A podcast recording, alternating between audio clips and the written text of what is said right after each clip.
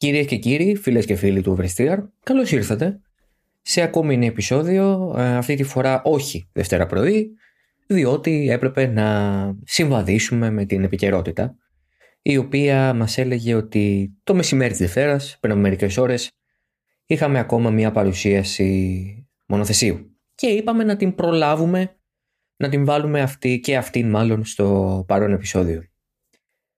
Πέρασε μια εβδομάδα πολλών αποκαλύψεων.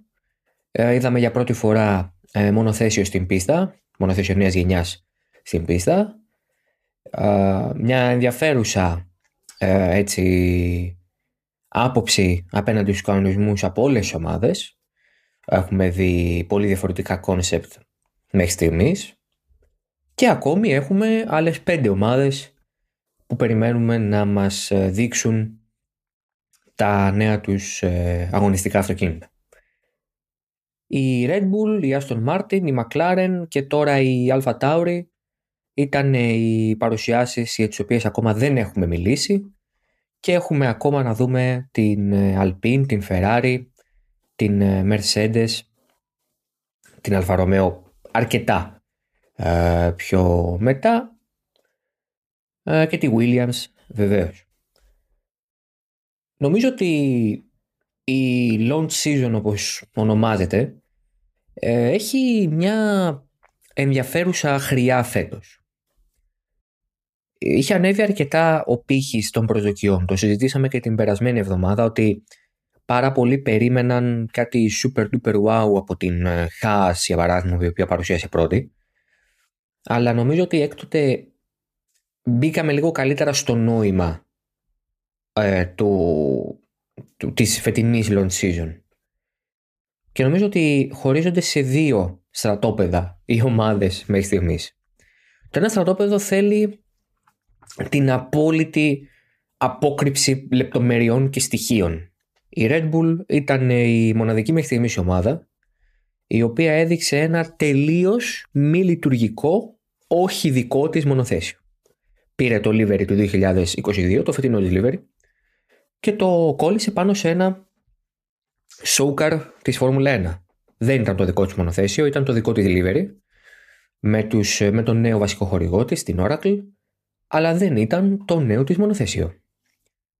Την έκπληξη, την πολύ ευχάριστη έκπληξη θα πω εγώ, έκανε η Aston Martin την ε, Πέμπτη, παρουσιάζοντας την πραγματική AMR22, τόσο πραγματική που το μονοθέσιο το οποίο παρουσιάστηκε στην ε, στη, στο σχετικό event έτρεξε την επόμενη μέρα το ίδιο στο Silverstone, το οποίο πρακτικά είναι η απέναντι πόρτα για την ομάδα της Aston Martin, αλλά και πάλι είχαν ένα μονοθέσιο που ήταν πραγματικό και πλήρως λειτουργικό και το χρησιμοποίησαν για ένα shakedown την επόμενη μέρα.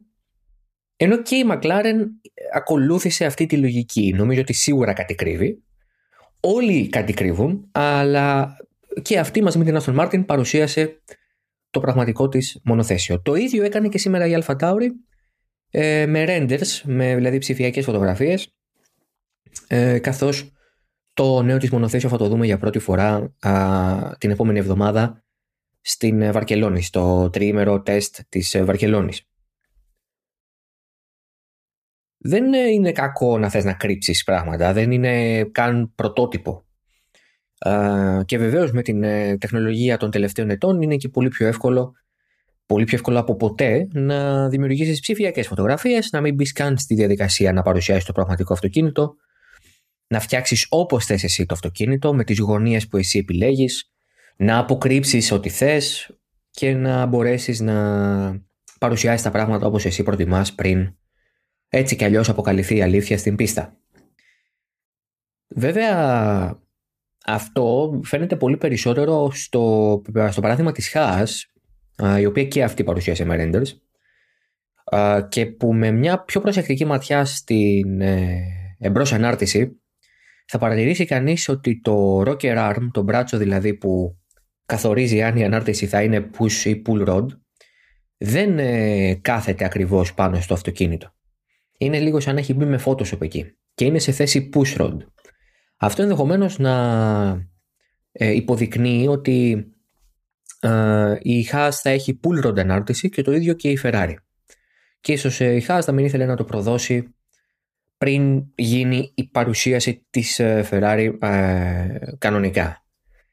Ε, παρεπιπτόντως και οι Mercedes και η Ferrari θα παρουσιάσουν κανονικά μονοθέσια και η Mercedes θα κάνει σίγουρα και ένα down στο Silverstone. Νομίζω θα κάνει και η Ferrari στο Μαρανέλο, στο Φιωράνο δηλαδή, στην πίστα του Φιωράνο, αλλά δεν είμαι απολύτω σίγουρος γι' αυτό. Επομένως, το, το launch season μέχρι στιγμής μας έχει δει να έχουμε renders, πραγματικά μονοθέσια που τρέχουν και ένα που δεν υπάρχει καν, δηλαδή είναι το show car, δεν έχει καμία σχέση με το πραγματικό. Αυτό της Red Bull δηλαδή. Μέχρι στιγμής ε, τεχνικά από ό,τι έχουμε διαβάσει και νομίζω και από ό,τι φαίνεται και, από τα... και με τα μάτια μας με διαγυμνό οφθαλμού η κάθε ομάδα έχει προσεγγίσει σχετικά διαφορετικά τους κανονισμούς. Σίγουρα με μια πρώτη ματιά τα μονοθέσια μοιάζουν, αλλά αυτό νομίζω ίσχυε και πέρυσι και τις προηγούμενες χρονιές. Αλλά ειδικά στην περίπτωση της Aston Martin έχει γίνει μια πολύ μεγάλη προσπάθεια να ξεχωρίσει το αυτοκίνητο. Βεβαίως βάσει μετρήσεων και όχι για τις εντυπώσεις. Ειδικά με, το, με τα sidepods τα οποία είναι πιο φαρδιά, με fins, δηλαδή ανοιχτά έτσι, βράνχια για να αναπνέει ο κινητήρας. Ε, σε αντίθεση πούμε, με την McLaren που χρησιμοποιεί και αυτή κινητήρα Mercedes και έχει πάει σε ένα πολύ πιο στενό σχεδιασμό σε αυτό το μέρος του μονοθεσίου χωρίς ανοίγματα. Είναι πάρα πολύ ενδιαφέρον θα έλεγα εγώ να παρατηρεί κανείς τεχνικά τα μονοθέσια στην παρούσα φάση αλλά είναι και κάπως μάταιο ματαιοπονεί ο τεχνικός αναλυτής καθώς επίσης και ο άνθρωπος που τον βοηθάει στην οπτικοποίηση των ε, παρατηρήσεών του όταν κάνει αναλύσεις τώρα. Γιατί όπως πλέον παραδέχονται και οι ομάδες, κάποτε δεν το παραδέχονταν, ξέρετε, κάποτε προσπαθούσαν να μας πείσουν για κάτι που ξέραμε ότι δεν ισχύει. Όπως παραδέχονται πλέον οι ομάδες, τα μονοθέσια που παρουσιάζουν τώρα, ακόμα και αν είναι τα πραγματικά, έτσι, και ακόμα και αν είναι και λειτουργικά, όπως ήταν στην περίπτωση της Aston Martin, σε καμία περίπτωση δεν είναι τα μονοθέσια που θα κατέβουν στη Βαρκελόνη, και αν όχι έτσι, δεν θα είναι σε καμία περίπτωση τα ίδια μονοθέσια που θα κατέβουν στον πρώτο αγώνα στον Μπαχρέιν. Οι ομάδες θα βρεθούν σε μια πολύ, πολύ δύσκολη θέση να πρέπει να δουν αν το concept το οποίο έχουν αποφασίσει ότι θα ακολουθήσει το νέο μονοθέσιο είναι τελικά το σωστό ή όχι. Γιατί σε γενικές γραμμές είχαμε συνηθίσει τα τελευταία χρόνια σε μια στασιμότητα σε επίπεδο εξέλιξης. Λόγω κορονοϊού, λόγω κορεσμού των κανονισμών, λίγα ήταν τα ωφέλη που μπορούσε να βρει κάθε ομάδα με τις αναβαθμίσεις, έως και κανένα. Τώρα οι ομάδες ξεκινάνε από λευκό χαρτί η κάθε μία έχει ξεκινήσει από μια διαφορετική λογική. Κάποιες ομάδες ίσως μοιάζουν λόγω και των πελατειακών τους σχέσεων. Έφερα πριν το παράδειγμα της Ferrari με την ε, Haas. Αυτό που πρέπει να δουν τώρα στην πίστα είναι αν το, ο τρόπος με τον οποίο προσέγγισαν τους νέους κανονισμούς είναι σωστός ή όχι. Είναι ο ενδεδειγμένος ή όχι. Δεν υπάρχει ένας σωστός τρόπος για να είμαι και σωστός και εγώ από την πλευρά μου, να είμαι ειλικρινής. Δεν είναι ότι ένας θα έχει κάνει καλά τα πράγματα και όλοι οι υπόλοιποι θα είναι στα τάρταρα. Όπως σε κάθε περίπτωση έτσι, νέων κανονισμών, έτσι και εδώ, σίγουρα μια ομάδα μπορεί να τους βρει καλύτερα από τους υπόλοιπους. Μετά κάποια άλλη λίγο λιγότερο και βεβαίως μετά όλο και λιγότερο οι υπόλοιπες για να διαμορφωθεί το grid. Αλλά εδώ δεν υπάρχουν πια περιορισμοί στην ε, αναβάθμιση των μονοθεσίων.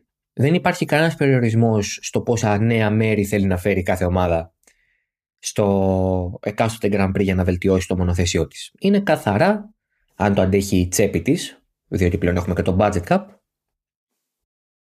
και αν το αντέχει α, ο χρόνος με τον οποίο θα μπορεί να περάσει στο CFD και την αεροδυναμική σύραγγα. Γιατί σας θυμίζω ότι από πέρυσι ισχύει ο κλιμακούμενος χρόνος με αυτά τα δύο εργαλεία. Που σημαίνει ότι όσο πιο ψηλά είσαι στη βαθμολογία, τόσο λιγότερο χρόνο έχεις με αυτά. Και αντίστοιχα, όσο πιο χαμηλά είσαι στη βαθμολογία, τόσο περισσότερο χρόνο έχεις με αυτά. Το έθεσε πολύ ωραία ο Άντριο Γκριν, ένας άνθρωπος ο οποίος ε, είναι ο τεχνικός διευθυντής της Aston Martin, ένας άνθρωπος ο οποίος ε, συχνά πυκνά γίνεται και λίγο εκπρόσωπος τύπου των τεχνικών διευθυντών. Λέει πράγματα τα οποία άλλοι ομολογοί του δεν θα πούν και αυτό τον τιμά ιδιαίτερα, βοηθάει πάρα πολύ εμάς τους δημοσιογράφους. Είπε λοιπόν ο Άντριου Γκριν ότι τα νέα μονοθέσια θα βρεθούν ενώπιον μιας ε, πολύ απότομης ε, learning curve, έτσι, καμπύλης μάθησης να το πω έτσι. Δηλαδή, είναι πάρα πολύ πιθανό να κατέβουμε στη Βαρκελόνη και να καταλάβουμε ότι τα πράγματα είναι λάθος. Μεταφράζω εγώ τώρα. Δεν το είπα αυτό. Μετα... Εγώ μεταφράζω. Και να πρέπει στον Μπαχρέιν να φέρουμε ριζικά, ριζικά διαφορετικό μονοθέσιο. Μη σας πω ότι το ετοιμάζουμε κιόλας ήδη σε περίπτωση που. Αυτό κάνει τις τωρινές αναλύσεις των μονοθεσίων κάπως, ξαναλέω, μάταιες. Παρ' όλα αυτά, μας ε, φανερώνουν κάποιες από τις λεπτομέρειες και τις ιδιαιτερότητες των νέων κανονισμών που μόνο με πραγματικά μονοθέσια μπορείς να αγγίξεις. Διότι θεωρητικά, και πιστέψτε με, έχω βρεθεί σε αυτή τη θέση με τα κείμενα που γράφω, θεωρητικά μπορείς πάρα πολύ εύκολα να πιάσεις το πνεύμα των κανονισμών και να εξηγήσεις τα βασικά πράγματα που τον περιβάλλουν. Όταν όμως πηγαίνεις και βλέπεις ένα νέο μονοθέσιο, μπορείς πλέον να καταπιαστείς με διάφορα σημεία του και να εξηγήσεις τι έχει αλλάξει εκεί. Είναι πολύ πιο εύκολο γιατί το βλέπεις μπροστά σου. Υπάρχει πλέον ένα ζωντανό παράδειγμα των νέων κανονισμών. Σε αυτό πράγματι αυτές οι αναλύσεις είναι πάρα πολύ γόνιμες και θα έλεγα ότι μάλλον είναι και πάρα πολύ καλές για τους θεατές οι οποίοι ακόμα δεν έχουν πιάσει όλο το νόημα των κανονισμών, για τους θεατές οι οποίοι δεν έχουν καταλάβει το νόημα των κανονισμών ή για τους θεατές οι οποίοι τώρα μπαίνουν στο παιχνίδι. Είναι πολύ νέοι στο παιχνίδι και δεν έχουν ακόμα την ε, ε, εμπειρία του θεατή που έχει δει πολλές σεζόν στο σπορ. Αυτό είναι πολύ θεμητό. Αλλά σε καμία περίπτωση, σε καμία περίπτωση, δεν μπορεί μια τεχνική ανάλυση τώρα, επί του παρόντος, να μας πει ποιο μονοθέσιο θα είναι καλύτερο από το άλλο. Γιατί το έχω δει και αυτό να συμβαίνει, με τεχνικούς αναλυτές του εξωτερικού βεβαίως, αυτά συμβαίνουν συνήθως στην Αγγλία και τη Γερμανία, να μας λένε ότι ναι, η Aston Martin φαίνεται ότι είναι μονοθέσιο νικητή. Τι λέτε, ρε παιδιά, πού το βλέπετε αυτό; Πού το λέει αυτό, πού είναι γραμμένο; Πού, πού, ε, με ποιο τρόπο, ας πούμε; Δεν έχει πατήσει καν πίστα κατά Πάτησε δηλαδή. Αλλά καταλαβαίνετε, δεν πάτησε σαν ανταγωνιστικό μονοθέσιο, πάτησε για 100 χιλιόμετρα να δούνε αν δουλεύουν τα πάντα σωστά.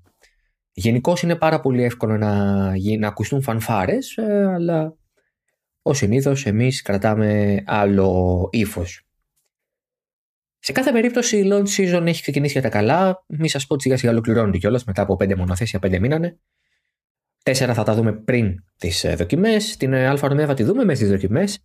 Αλλά φαντάζομαι ότι με κάποιο livery με καμουφλάζ, ε, ούτως ώστε να δούμε το πραγματικό μονοθέσιο με το σωστό χρωματισμό στο event που ετοιμάζουν την μεθεπόμενη Κυριακή. Πέραν τούτου, σήμερα που μιλάμε, που είναι Δευτέρα 14 Φεβρουαρίου, χρόνια πολλά και στους ερωτευμένους, ετι, ετοιμάζεται η ΦΙΑ να δείξει στην Επιτροπή της Φόρμουλα 1 που σημαίνει στις ομάδες και τους team principals τα πρώτα ευρήματα από την ε, έρευνα που έχει ανοίξει για το Abu Dhabi. Είναι κάτι το οποίο έχει περάσει λίγο πιο πίσω στην επικαιρότητα, αν και παραμένει ακόμα και δύο μήνες μετά τον ε, επεισοδιακό αυτό τελικό καθώς ε, έχουμε το σπάσιμο της ε, σιγής του Λιούις Χάμιλτον, την ένδειξη ότι ο Λιούις Χάμιλτον συνεχίζει κανονικά στο σπορ, άλλωστε ο ίδιος ποτέ δεν άφησε να εννοηθεί ότι δεν θα συνεχίσει στο σπορ, κακά τα ψέματα, το είπαμε και την προηγούμενη εβδομάδα. Και ε, σε γενικές γραμμές είναι μια μορφή πρώτης πράξης, σημαντικής πράξης του Μοχάμεντ Μπεν Σουλαγέμ στην προεδρία της FIA. Αν παρατηρήσατε στην επίσημη επικοινωνία της Ομοσπονδίας, πολλές φορές τονίζεται και ξανατονίζεται ότι ο Μοχάμεντ Μπεν Σουλαγέμ, νέος πρόεδρος της FIA, είναι πάνω από τα πράγματα. Είναι πάνω από τα πράγματα. Προεδρεύει των συνεδριάσεων, προεδρεύει των διαδικασιών. Και αυτό είναι θετικό γιατί δείχνει ότι ο Μπεν Σουλαγέμ, όντα και εκείνος πρώην οδηγός και όχι πολύ παλιά, ε, αναγνωρίζει τη σημασία των οδηγών για την Παγκόσμια Ομοσπονδία. Ανεξαρτήτως αθλήματος, οι οδηγοί είναι αυτοί οι οποίοι στο τέλος της ημέρας ρισκάρουν τη ζωή τους, μπαίνουν στο μονοθέσιο, στο ραλάμαξο, στο πρωτότυπο και κατεβαίνουν στους αγώνες, στις πίστες και στις ειδικές διαδρομές. Αυτό είναι που κάνει τελικά το μηχανικό αθλητισμό ξεχωριστό. Αυτή η συνύπαρξη ανθρώπου και μηχανής. Ο Μπεν Σουλαγέμ το καταλαβαίνει απόλυτα. Δεν είναι ένας τεχνοκράτης περσέ. Είναι ένας άνθρωπος ο οποίος μπορεί να πιάσει το νόημα και σε αυτό το επίπεδο. Και καταλαβαίνει ότι είναι μια πάρα πολύ σημαντική πράξη για την ε, πορεία της FIA και της Φόρμουλα 1. Αυτή, δηλαδή, βρίσκεται ενώπιον σημαντικών αλλαγών το σπορ. Το λιγότερο που πρέπει να γίνει είναι βεβαίω μια αναδιοργάνωση του πώς ε, προεδρεύει του αγώνα ο αλιτάρχης, αν θα είναι ένας, αν θα είναι μια ομάδα, αν αυτός ο ένας θα έχει βοήθεια, θα έχει ας πούμε ε, deputy race steward ή κάτι τέτοιο. Και γενικώς αυτό σίγουρα πρέπει να συμβεί. Πρέπει να έχουμε μια πιο λελογισμένη κατανομή της ευθύνης. Γιατί ένας άνθρωπος να πρέπει να παίρνει την ευθύνη για πάρα πολλά πράγματα είναι κάτι το οποίο συνήθως δεν πάει καλά. Και νομίζω ότι μας είχε μπερδέψει για πάρα πολλά χρόνια η ικανότητα του Charlie Whiting να παίρνει αυτές τις αποφάσεις παρά το γεγονός ότι, ότι ήταν μόνος του, ότι ήταν ένας. Αλλά ήταν τόσο ικανός και τόσο ε, ευέλικτος που το έκανε να μοιάζει εύκολο. Ε, Προφανώς δεν είναι εύκολο. Και εκείνος έκανε λάθη στο πόστο του ως race director, αλλά δεν δεν ήταν ποτέ αυτού του είδους τα λάθη τόσο έντονα και σίγουρα έκανε τη δουλειά να μοιάζει πολύ πιο εύκολη από ότι στο τέλος τέλος είναι. Γιατί αυτό αποδεικνύεται τώρα με τον Μάικλ Μάση. Αναφερόμενος στον Αστραλό, δεν γνωρίζουμε ακόμα το μέλλον του.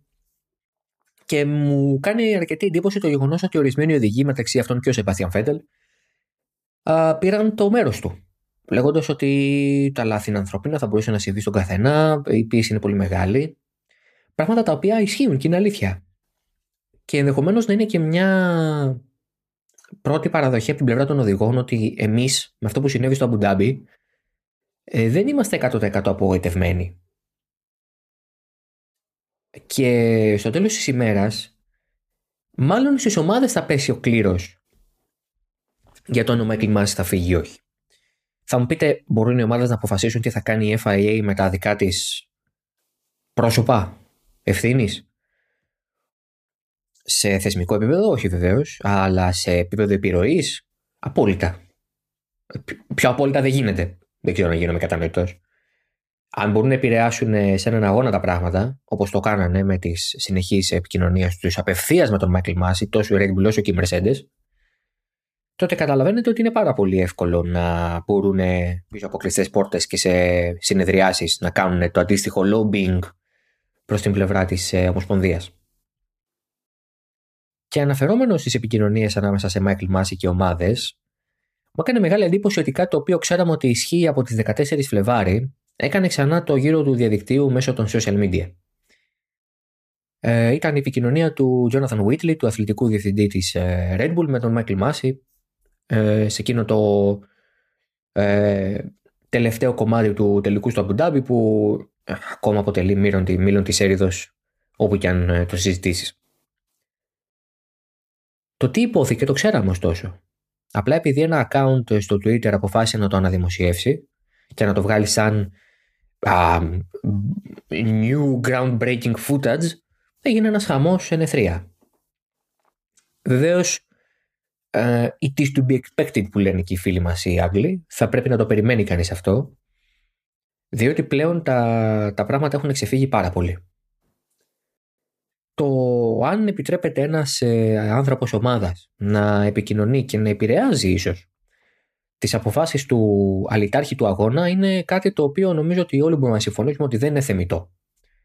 Παρ' όλα αυτά δεν είναι ο μόνος που το έκανε ο Jonathan Whitley, το έκανε και ο, η πλευρά της Mercedes με τον ε, Ron Meadows και τον Toto Wolff βεβαίως.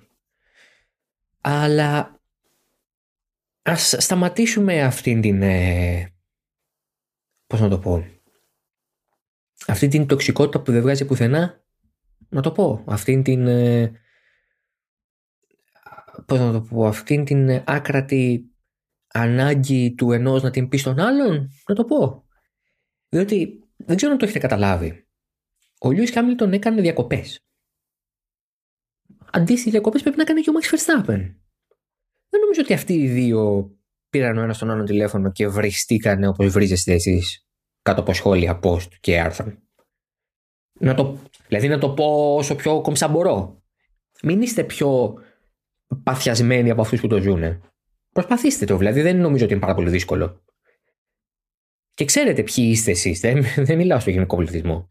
Και αυτό είναι το χειρότερο, ότι ο γενικός πληθυσμός, η πλειοψηφία, η πλειονότητα, αν το πω σωστά, του κοινού της Φόρμουλα 1 δεν είναι έτσι. Αλλά είναι αυτή η ρημάδα η μειονότητα η οποία πραγματικά μπορεί να σου χαλάσει τα νευροφυτικά.